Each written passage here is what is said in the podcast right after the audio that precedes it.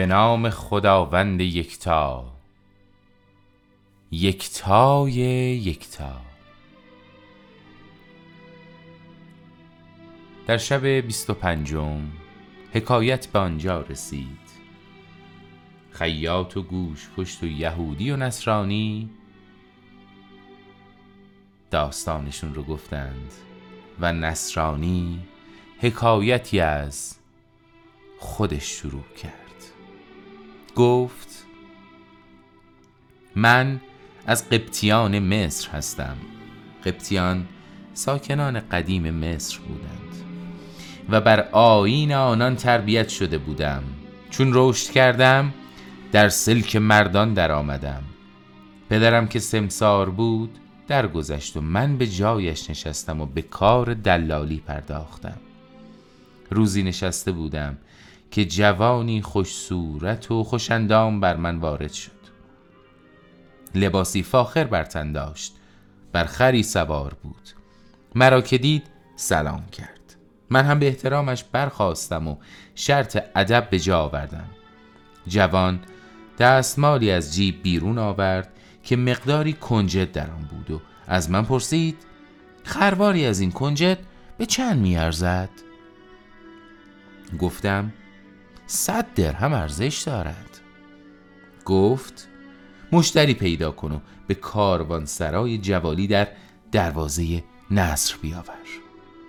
بعد هم کنجدی را که در دستمالش بود به من داد که نمونه جنس باشد و گفت در کاروانسرا منتظرت هستم.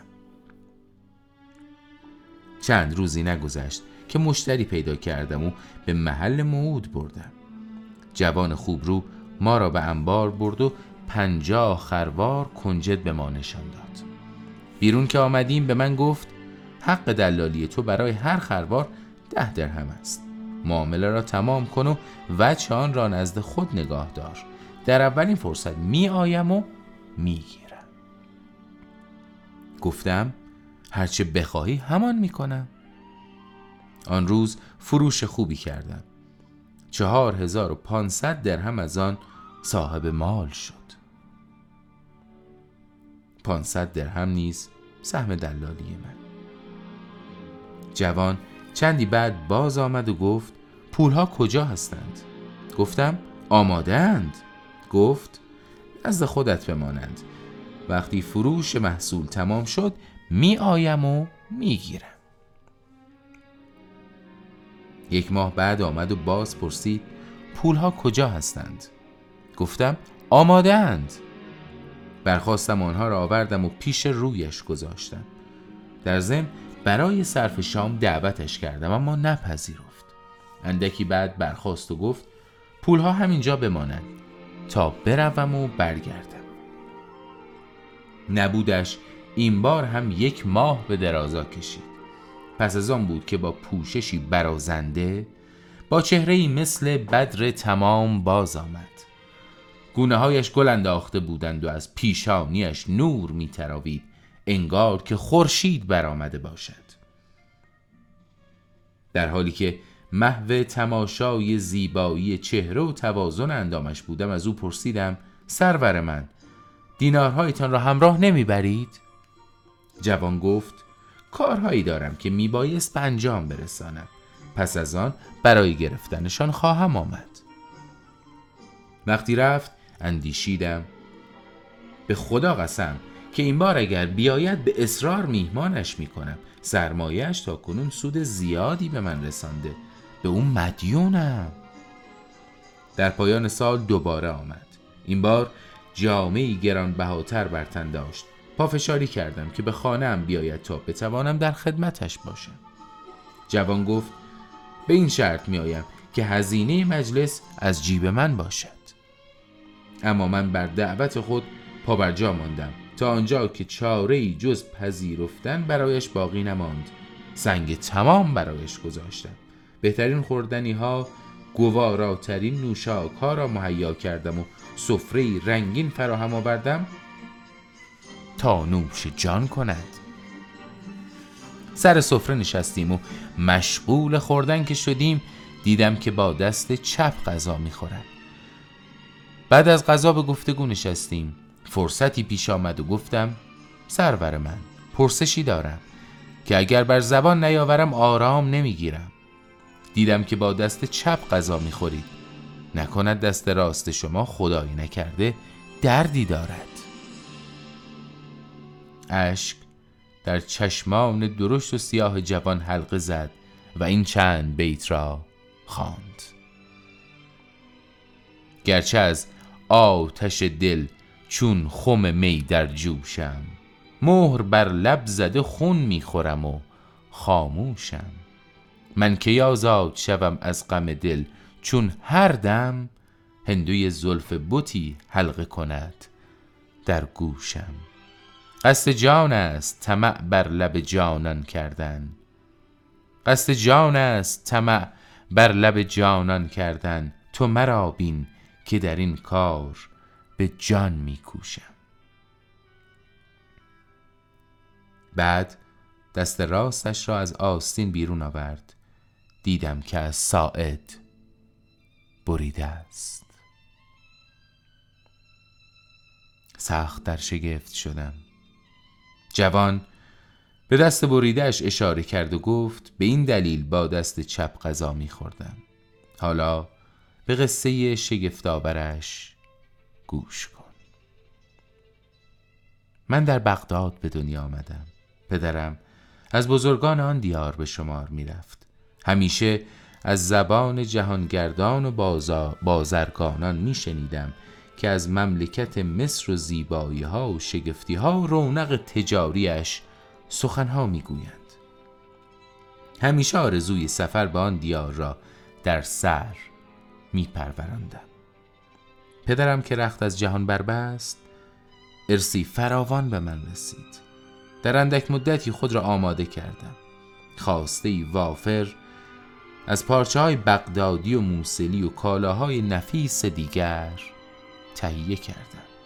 از بغداد در آمدم و راه را به سلامت پیمودم تا به شهر شما رسیدم.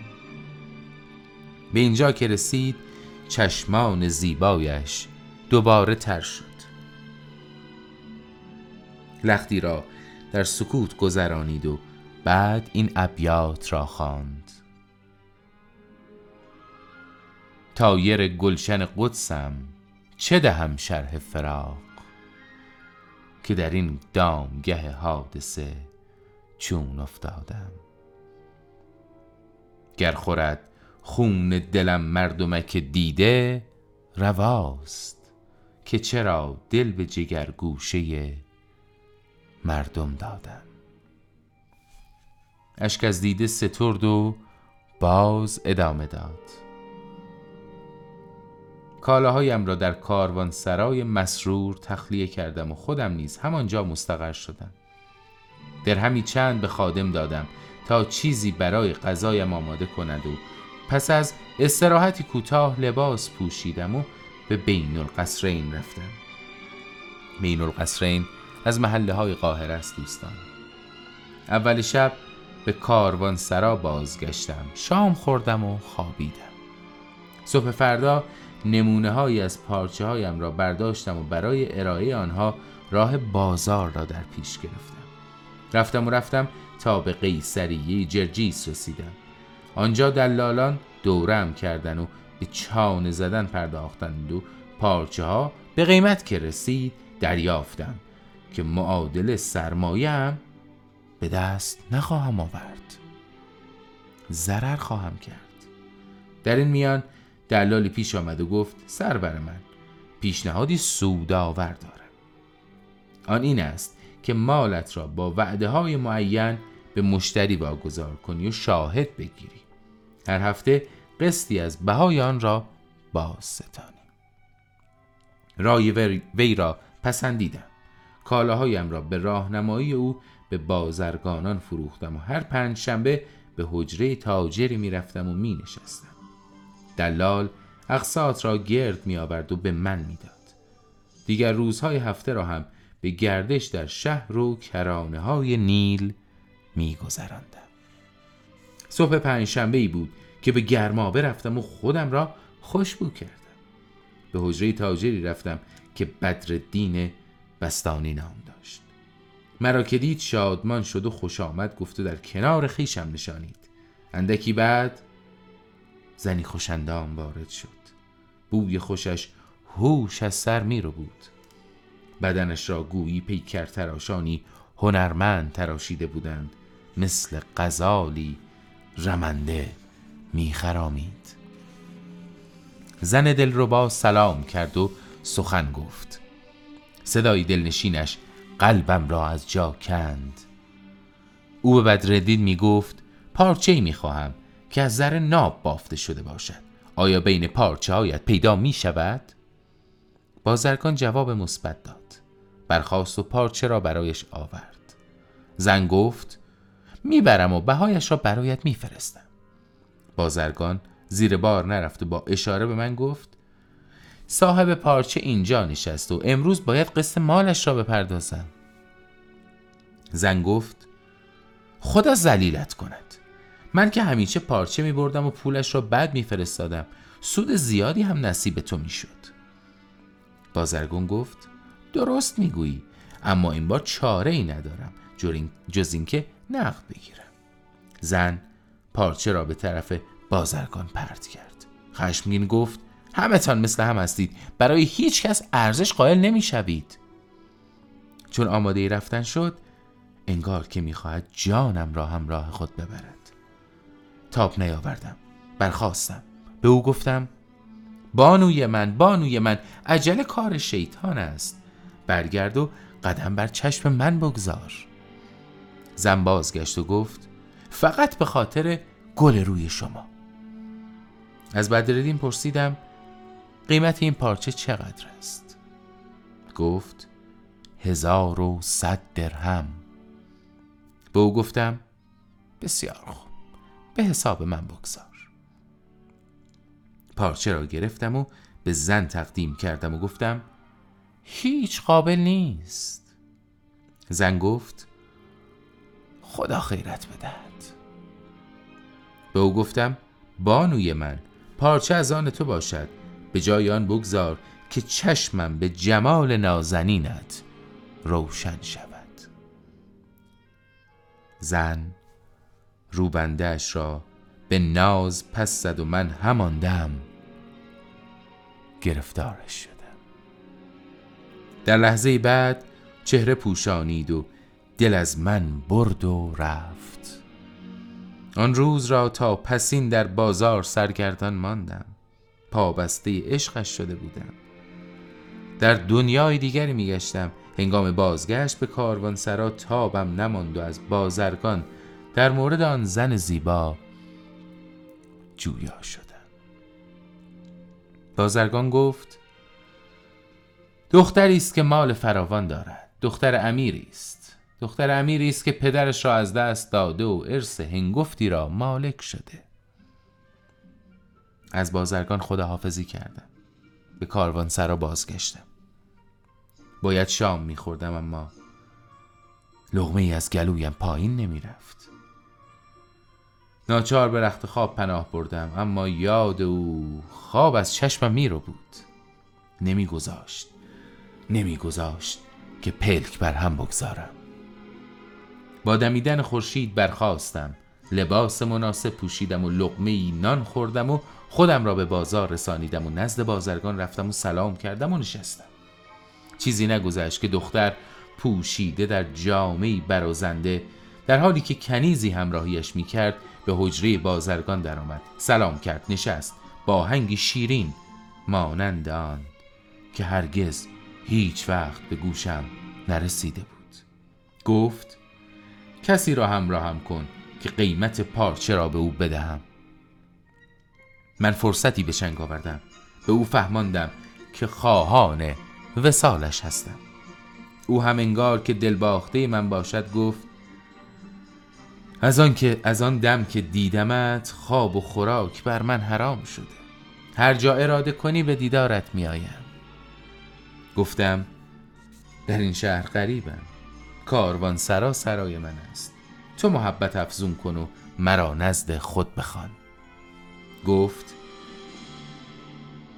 امشب که نه، فردا پس از نماز مرکبی کرایه کن، بیا به هبانیه بیا، بعد سراغ منزل ابوب شامه را بگیر، من آنجا ساکنم، انتظارت را خواهم کشید. کلامش را به آخر رسانید. از هم جدا شدیم. آسمان ها را سیر می کردم. به کاروانسرا بازگشتم، اما از شوق وصال هیچ خواب مرا نمی رو بود. همین که هوا روشن شد برخاستم، لباس پوشیدم، عطر زدم، 50 دینار در دستمالی گذاشتم و همراه بردم.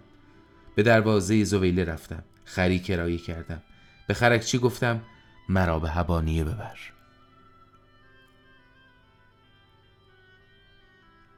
به راه افتادیم، چیزی نگذشت که به مقصد رسیدیم.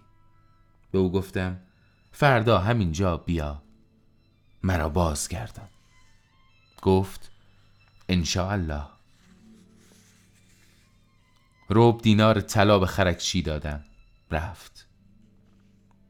خود به دری که نشانی داشتم نزدیک شدم، در زدم. اندکی بعد 2 دختر مثل 2 پاری ماه در را باز کردند و گفتند بیا تو، بانوی من تمام شب را بیدار مانده، انتظار این ساعت را می کشیده. مرا به تالاری بزرگ مفروش بردند، 7 در به آن باز می شد، گرداگردش پنجره های مشرف به باغ، پر از درخت، نهرهایی روان، پرنده هایی که از شوق ترانه می خواندند. سقفش با آب طلا تصیب شده بود، کف تالار از سنگ های مرمر پوشیده. قصه که به اینجا رسید سپیده دمیده بود. شهرزاد لب از سخن فرو بست.